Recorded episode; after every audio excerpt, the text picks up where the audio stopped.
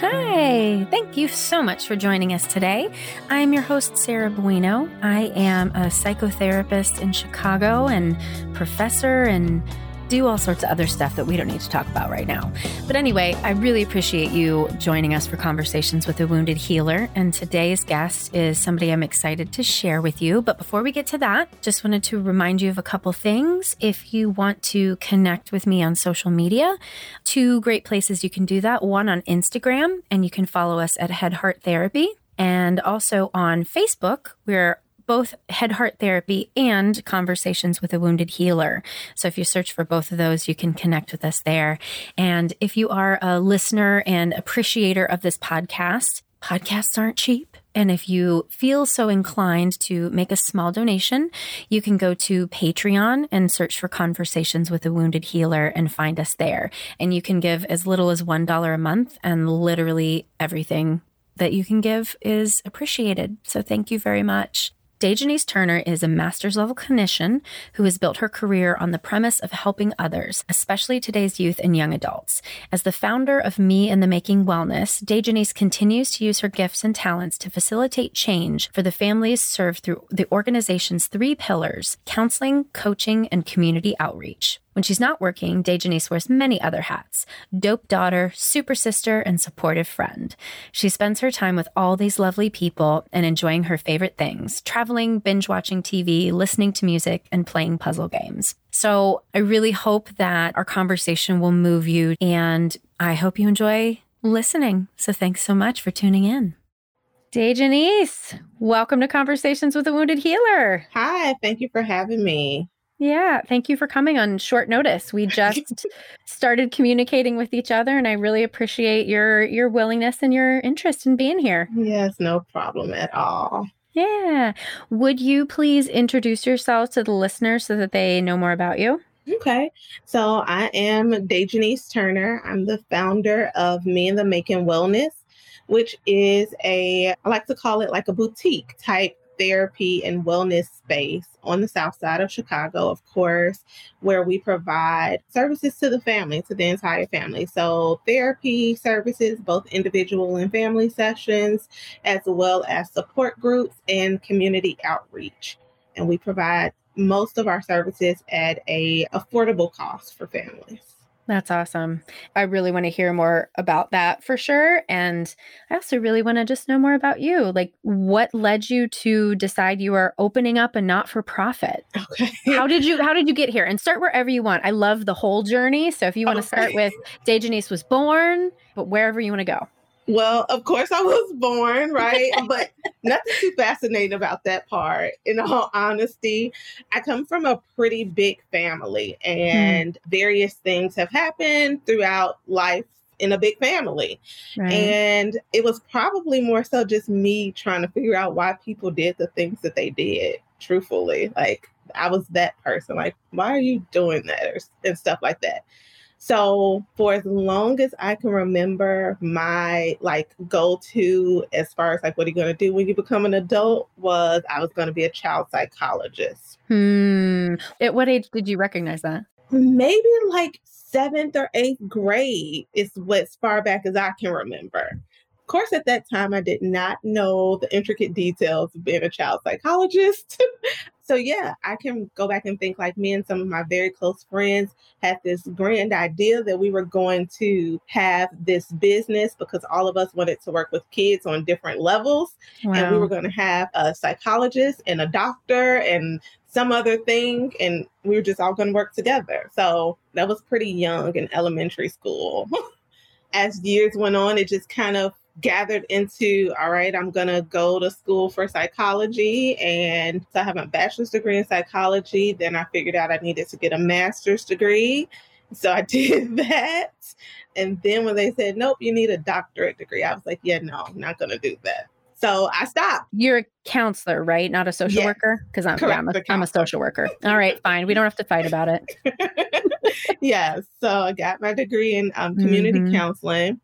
And much of my career has been in nonprofit world. I've worked in social services now for 10 years, case management, the therapy piece of it, DCFS realm type stuff. So I've kind of just seen what all of those pieces look like and figured, you know, I should do something a little bit different, but it still ended up being nonprofit.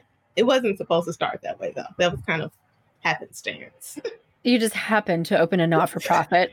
I did. It was not. It was not like that was the goal. Mhm. When I first started Me in the Making, it was that I wanted to do a girls group. I just wanted to do some Mm. work with some teenage girls, and yeah, through that, it was like as I was going, other things It's like, no, I still need to do this part, and we still need to work on this piece too, and it's just kind of grown from there.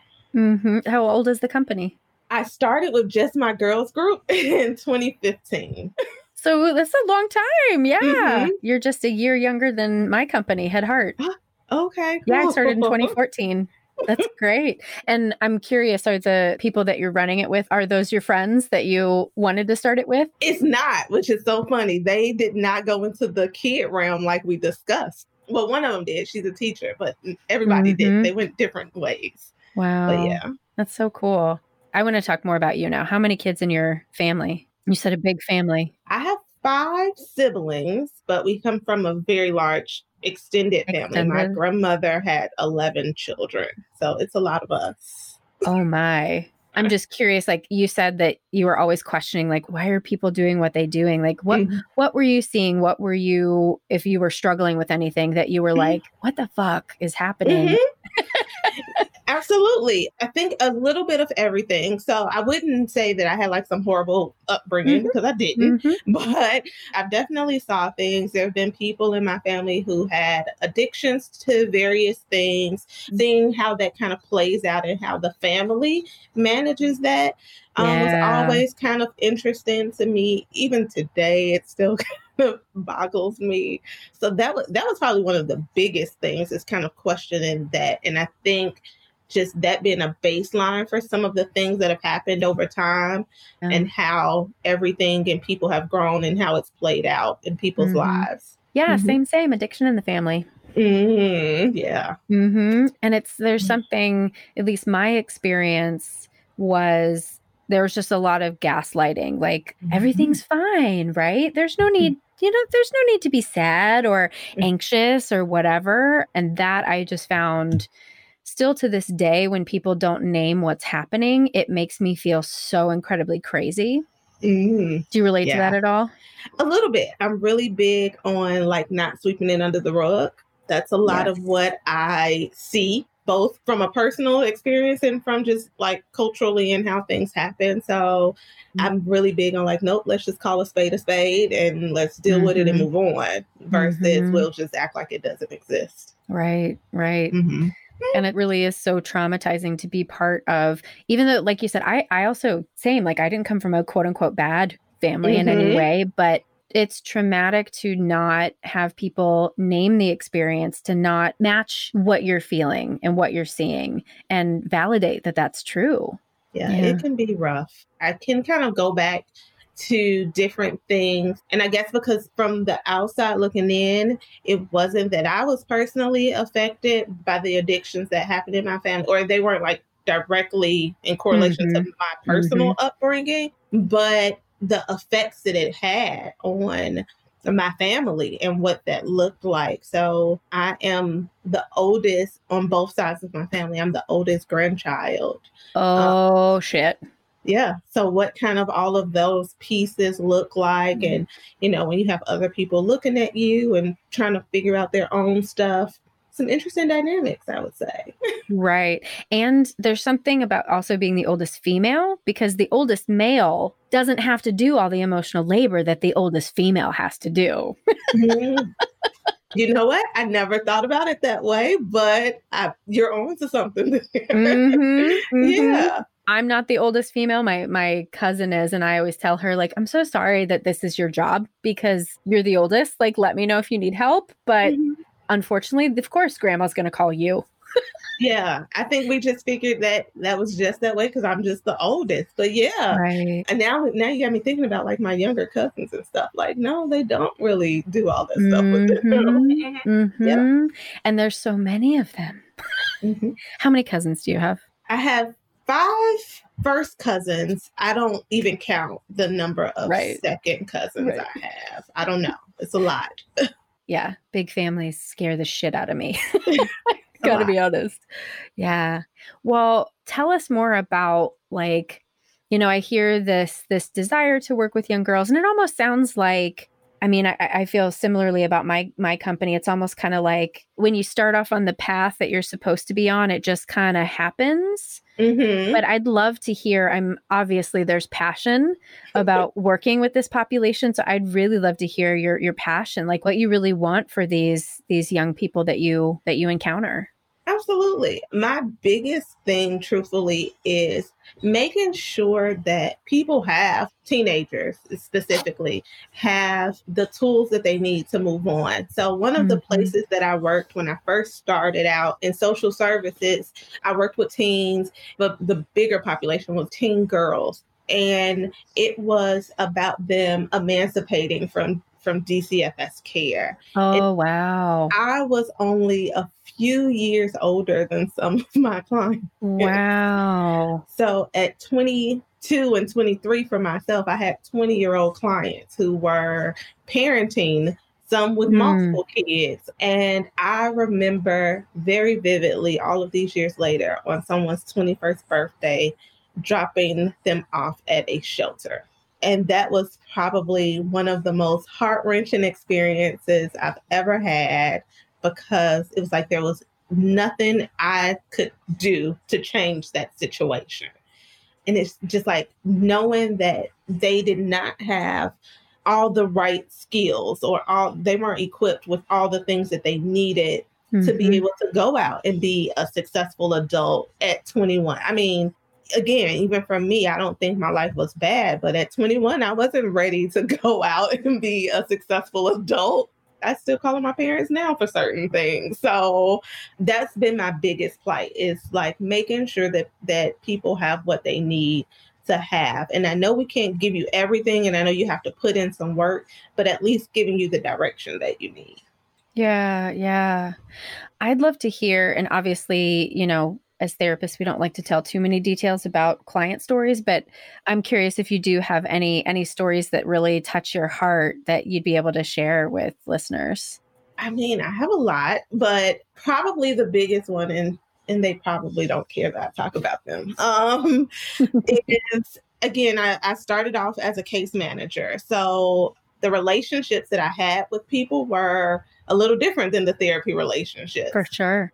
So one of my clients, I remember she came in and she was like 17 and her experiences with being in DCFS care were, were much different because she had lived with family her entire life. Hmm. Um, and now she was coming and not living with her family. She was coming and moving into this very non traditional space. And afterwards, of course, we joked a lot about she always had an attitude. She always just always mad about something. Hmm. Uh, she would come to my office and she would sit down and just always an attitude. She finally kind of got out of some of that and was able to kind of talk about things that were going on with her. And she emancipated, of course, at 21 and was doing well for herself. Luckily, she's actually a client that I still keep in contact with till this day. And she she's doing really really well. She's had some hiccups along the way and she gets attitude sometimes but she has definitely grown. And you you can see the growth and so now we Mhm. do joke a lot about how she would come in either she was always mad or she would cry one or the other Hmm. now she can have those conversations even when she was getting closer to 21 she could have those conversations and she can do some of the work and she had a lot of the skills that she needed and able to tell you what she needed because that was also a thing for her is that she Yeah. didn't speak up for herself a lot so she was able to Mhm. of tell you what she needed which was great and now she has a child and they're they're doing great Well, I mean, all the things you say make so much sense, right? If a child doesn't have their needs met in childhood, which I'm just going to stereotype that a DCFS ward probably did not get their needs met, right? Like, right how would you learn to ask mm-hmm. for what mm-hmm. you need how would you i mean you would base you would learn the opposite you would learn that you don't ask for what you need because needs are not going to be met whether it's you know something that the parents just literally can't provide because it's like not enough money or housing right. or, or what but then also too emotionally if the parents can't provide it right so mm-hmm. that's wonderful that that she was able to develop that out of your relationship with her yeah they would joke a lot and say she was my baby really oh my yeah. goodness yeah. I mean, the clients often are, right? Even if it's not a therapy client. Yeah, I tell people all the time. It's like they ask me. Um, I don't have any children of my own, so people ask like, "Do I want kids or how many kids I have?" Because they make that presumption. I'm like, I have a lot of kids. Exactly. mm-hmm, mm-hmm. I feel that way about running the business. Like, mm-hmm. not only are my clients my kids, but so are my staff. mm, yeah. mm-hmm. Mm-hmm. So, how do you feel about the term healer in relation to what you do? You know, honestly, I had not thought about it until I saw your email. Mm-hmm, mm-hmm. and so it gave me reason to think about it, of course. And I guess I can identify with being a healer um, to a certain extent, right? When I thought about it, it was more so like, okay, people come to come to us because they're in need of something. And mm-hmm. the irony is that I guess I always try to have clients rationalize seeing therapy in the same token as they would see like their medical doctor. Yeah. But I yeah. never thought about healer. Well, I don't want to stereotype here, but just guessing that because it, you are working primarily with the Black community, that that mm-hmm. really is a, a, barrier, right? Like, what are some of the things that you hear from people about why they don't want to see a therapist? You hear various things. Of course, we hear the, you know, people being in my business deal. That's probably the yeah. most of it. Or just a lot of the things that around the stigma of mental health in the Black community. Mm-hmm. So that for the most part is about people not wanting to share their information or feeling being vulnerable with someone mm-hmm. else or even having even understanding that they would have to be vulnerable with right. someone about what's going on with them outside of that, like for those who, you know, I deal with clients in various like financial spaces. So mm-hmm. have those clients who they don't seek services based upon their inability to do so, right? Not that they don't mm-hmm. necessarily mm-hmm. want them or understand them, but they just don't have the resources to do it. So that's a huge thing as well. Yeah. Do you feel like the stigma has shifted at all? Because I feel like just in in general it seems younger people nowadays are more apt to go to therapy than than even my generation. I don't know how old you are i'm 40 i'm in my 40s so mm-hmm. even i have some friends who are like therapy what? But mm-hmm. like millennials are fucking into it right? Are you even seeing the shift in the black community too Absolutely. That's My good. biggest population is millennials. And for mm. me, that's a mm. special that's a specialized area. So mm-hmm. I'm used to that.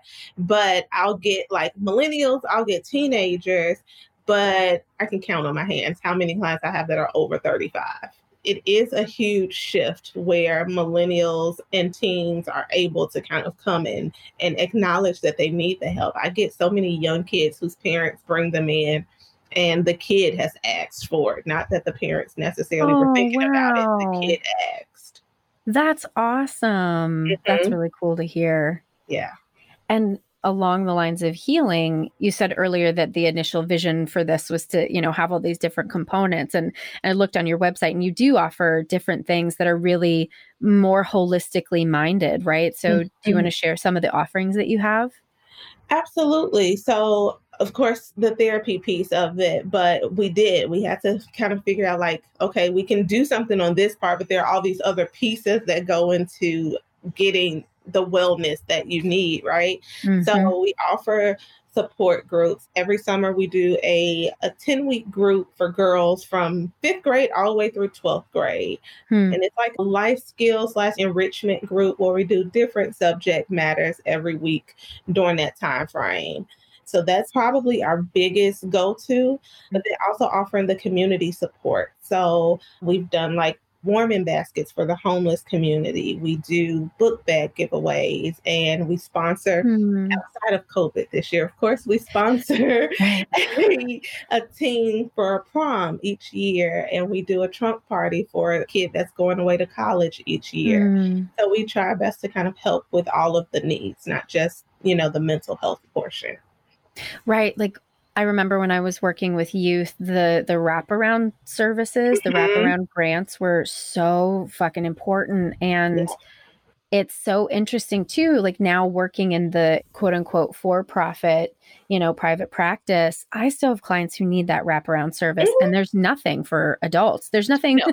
you know so thank god like it, it, well at least we have it for the teens but i i just i wish that we could really shift our cultural understanding of how necessary so many different facets of mental health support are yeah, I think people struggle with that. And, and mm-hmm. I guess mm-hmm. that's probably where I'm the biggest advocate is that I tell clients all the time, like, therapy is 50 minutes once a week, right? Mm-hmm, there we can mm-hmm. talk about a lot. We can process a lot and you can go and be great, but truthfully, there's all of these other things that need to happen in order for us to see real change.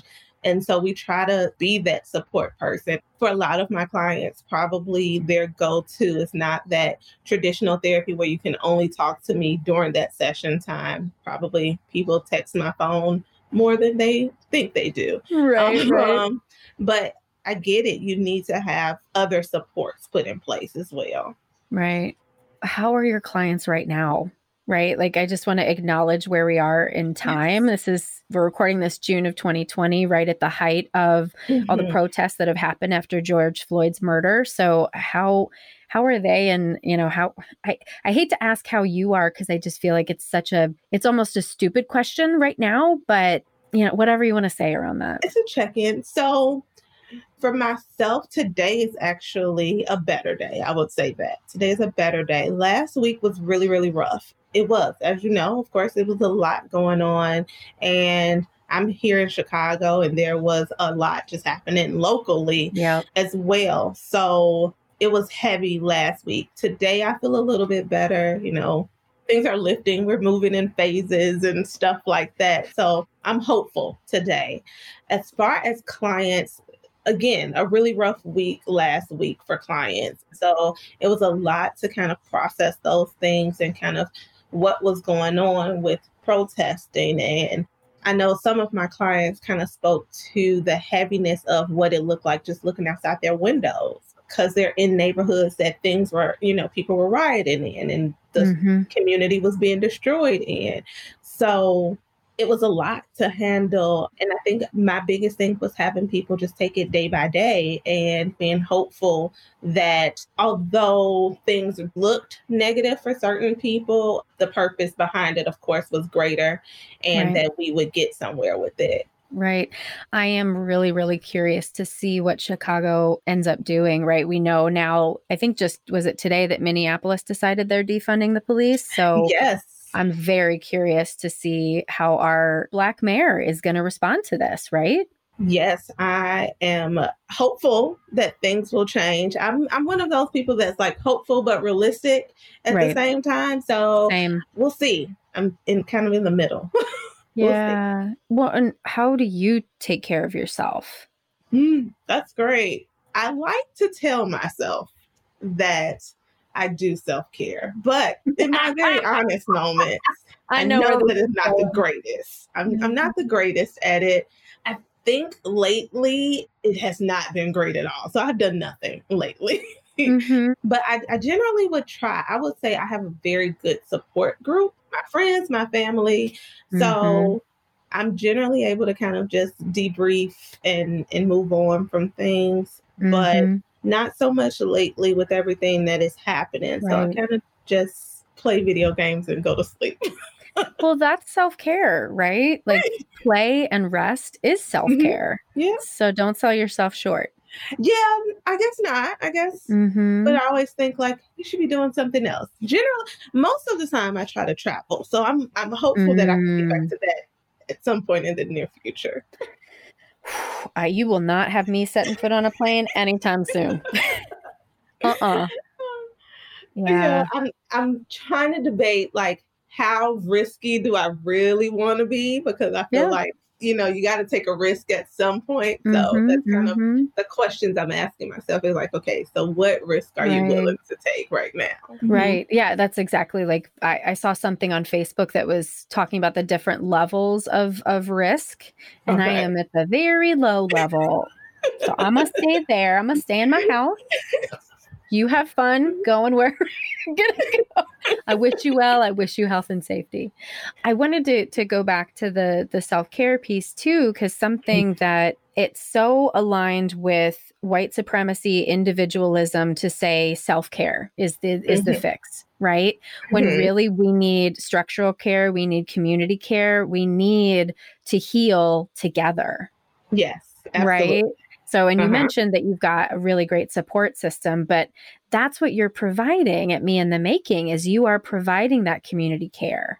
Yeah, actually we do because we we have to look at what we need as a whole, right? It's not just that one piece. I, it's so funny. I was mm-hmm. having the conversation in in regards to what's happening right now right. and saying how you know all of these different pieces have to work together in order yes. for there to be something to change and and that is kind of how we have to look at it on even at our individual levels is that yeah i can mm-hmm. do as much as i can do for myself but i still need all of this other stuff to work itself out as well mm-hmm, mm-hmm.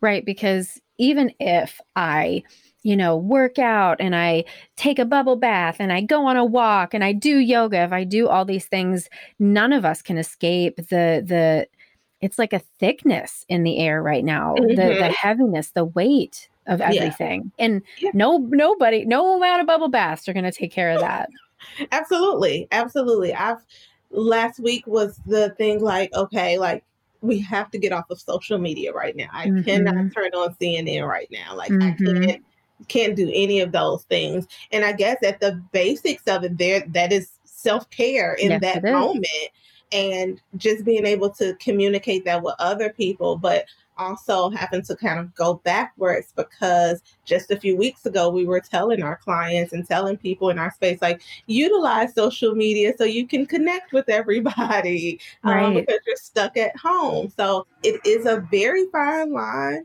in a lot of the things that we do and, and how we mm-hmm. utilize those things. But to say that we don't recognize that there is something out there and we are in a space that most of us have never in life been in, I think it's not needed to be said. Right. I mean, I will punch the next person in the face who says the word unprecedented to me. There's got to be another word. I agree that we've had, I I've heard unprecedented enough.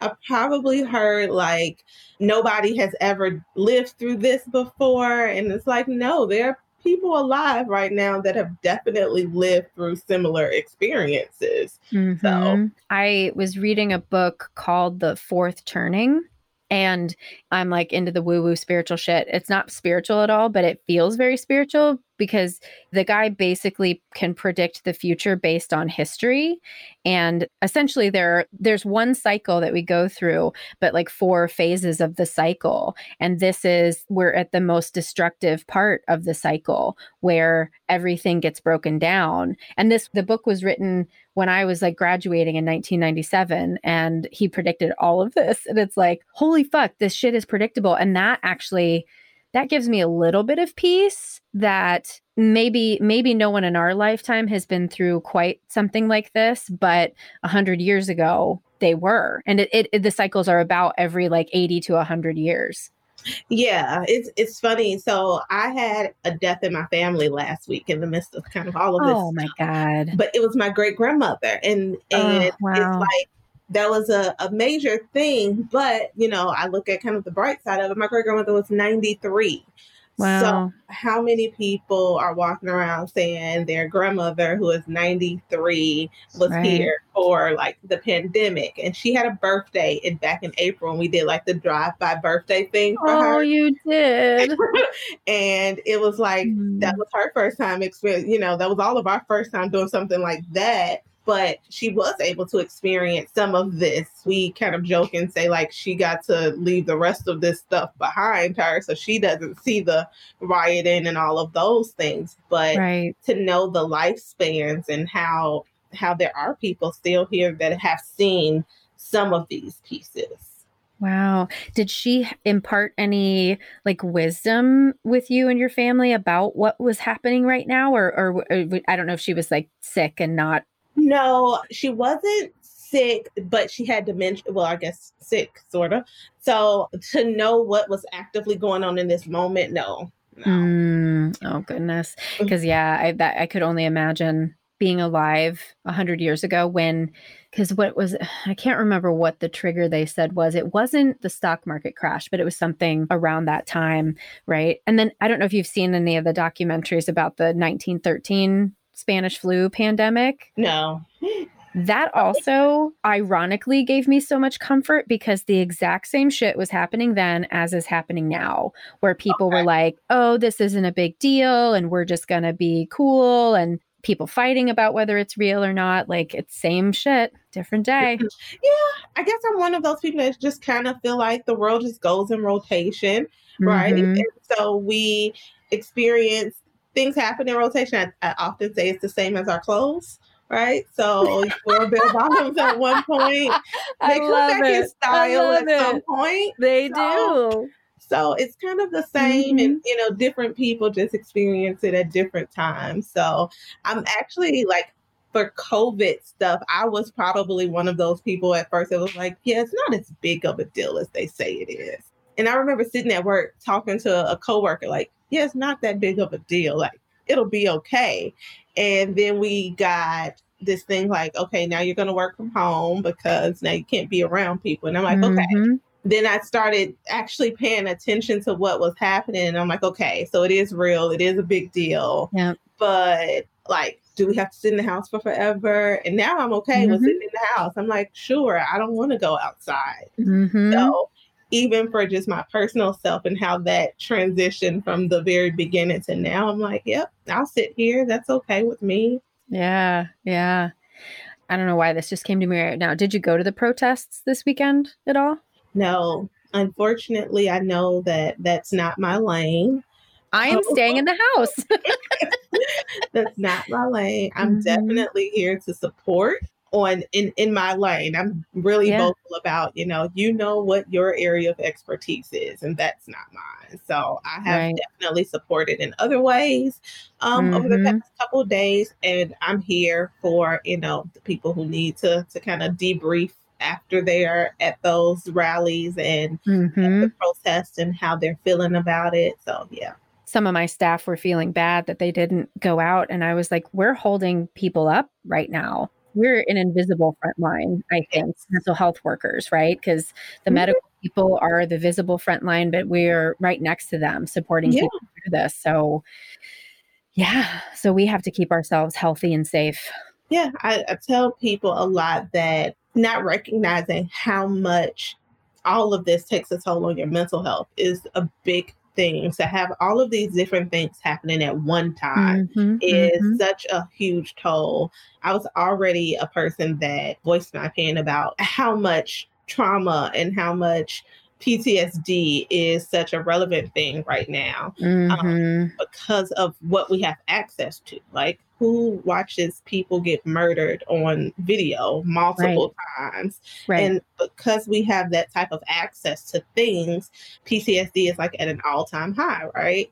So now we're dealing with those things and like the things that are right here in our faces. Mm-hmm. And we have to know that it takes a toll on us just emotionally. Last week, a lot of what I heard from people was just being tired and being sad. Yes. And even for myself, it was just like I was just exhausted. Yep. No particular reason, just exhausted. Mm-hmm. And knowing that all of this takes a toll on us. All of it takes a toll on us. So dealing with mental health and having us as, you know, our invisible frontliners is imperative and I can't use all of that energy over here in some other area because right. then I won't have it to give when I need to. Right. And the thing I said to three of my staff members today too is that this is a marathon, not a sprint. Mm-hmm. Well, how do you feel about the term uh, wounded healer? I think that that is actually pretty powerful. Immediately, my thought goes to in order to help somebody else, I have to have experienced something myself and it may not look like other people's stuff. Like I said at the beginning, I didn't have like a horrible childhood, but it wasn't mm-hmm. like, mm-hmm. you know, peaches and cream either. Mm-hmm. mm-hmm. So my experiences have shaped me mm-hmm. into who I am, and I can advocate and I could be there for other people based upon the experiences that I've had. Tell people all the time it's so much less about the book stuff yes, yes right about the other pieces like mm-hmm. the book stuff mm-hmm. is great it gives you like direction but it's less about the book stuff so i think those experiences and, and having those wounds shapes you but also lets the next person know that they can heal from their wounds so that's right. pretty cool yeah absolutely and i've i've certainly found myself that it's difficult to take clients through obviously we can't go through every single experience that our clients have but if we've been rocked by core emotions like grief and fear and all of these things then we can at least we can at least relate on that level mm-hmm.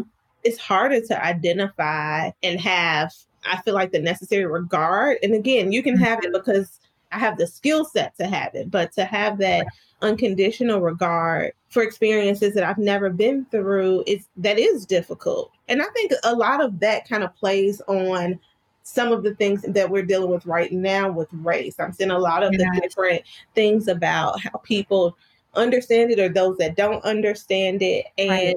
you know, just having the outlook that our experiences shape that right? What I've experienced is what I've experienced, what I've been through shapes kind of what my understanding of things are just on a personal level. Yeah. And as you're saying that, I'm I'm almost thinking because w- we were both in agreement like yes, like our personal experiences are almost more important than what's in the books, but when it comes to race for white people, they need to go to the fucking books because there literally is no way right. we understand. Yeah. And and that is that's a very hard space to be in, right? So, yeah. yes, there's there's books out here that can tell you, but I'm one of those proponents that there's some great books out here, but there's some not so great books out here as well. Yeah, and yeah. so, which books do you read? Right? Mm-hmm, which, which mm-hmm. books are there for you to actually know what that truly looks like? And so, you'll get a very subjective experience from a book, but you will have a baseline of what it looks like. I would hope that for people who are struggling with what racism is and what it looks like, find somebody that they can talk to about it and, and mm-hmm. figure it out from there but definitely, yeah, use the books for the directional piece of it. Mm-hmm. Right. Exactly. Yeah. It's, I've had so many conversations this week and I'm so grateful for it where either it's clients or staff members or friends, people reaching out and saying, like, fuck, I wish I would have started this work before this. And I feel guilty and I feel bad. And again, I'm just kind of going back to, all right, it's a marathon, not a sprint. And you've, you've entered the race now. Mm-hmm. Right. Like yeah. before, you weren't even considering running a marathon. And now here you are tying up your shoes and you're ready to go. So I'm seeing more people ask for help in that arena, which I think is hopeful. Yeah, I think that that's great. I am again that person that's realistic and, and optimistic mm-hmm. at the same mm-hmm. time. So I definitely see where a lot of people will have some genuine concern and want to kind of get some things rolling and are willing to, to put forth some effort and energy into it. And hopefully they can continue that marathon, right? Hopefully right. it stays in that direction. We yep. all have to do our pieces in yep. order for it all to work out. Yeah, absolutely. Well, is there anything else that we didn't talk about that you really want to make sure listeners know? My biggest thing is in this moment, people taking the time to care for themselves, no matter what that looks mm-hmm. like. Of mm-hmm. course, I think therapy is like the greatest thing ever. It is. It's, you know, I get that that's not everybody's thing. I tell people that for me, therapy is not that very traditional what they see on TV. Like right. I don't sit in front of you with a pen and a pad.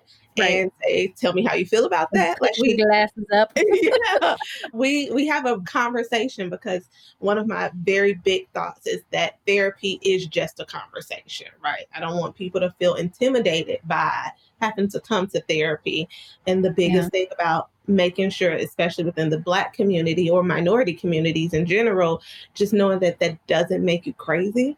Someone Right. asked me the other day at the coffee event, does a therapist go to therapy? Like, do you go to therapy? I'm like, yeah, you got to talk to somebody. Like, Yeah. you know how much stuff I bring in on a daily Mhm. basis. So, knowing that we're people too, and I don't have all the answers, and Right. my job is just to kind of support you through this journey, and I do it as best as I can. Yeah. Well, would you share with listeners where where they can find you? Absolutely. So my website is meinthemaking.org. Instagram and Facebook is where we normally are. Both are Me in the Making NP for nonprofit. Mm-hmm. So that's our handle for everything. I pretty much think at this point you can just Google Me in the Making and we pop up. Mhm. And my website, I'll have a, a dejanise.com website that should be up by the end of this week. So you'll be able to access me there as well. Oh, fabulous. Yes. Awesome. Well, thank you so much. I know before we even started this, I was just like, now is a crazy time. So thank you for for showing up right now. No problem. Thank you. Thank you so much for joining us for today's episode and listening to Dejanise and my conversation. If you'd like to learn more about Dejanise or Me in the Making Wellness or donate to Me in the Making Wellness, you can visit our website at www.headhearttherapy.com slash podcast. Thanks as always to Andrea Klunder and the Creative Imposter Studios for editing, to Liam O'Donnell for our album art, and to Ben Mueller for our theme music. Until next time, bye-bye.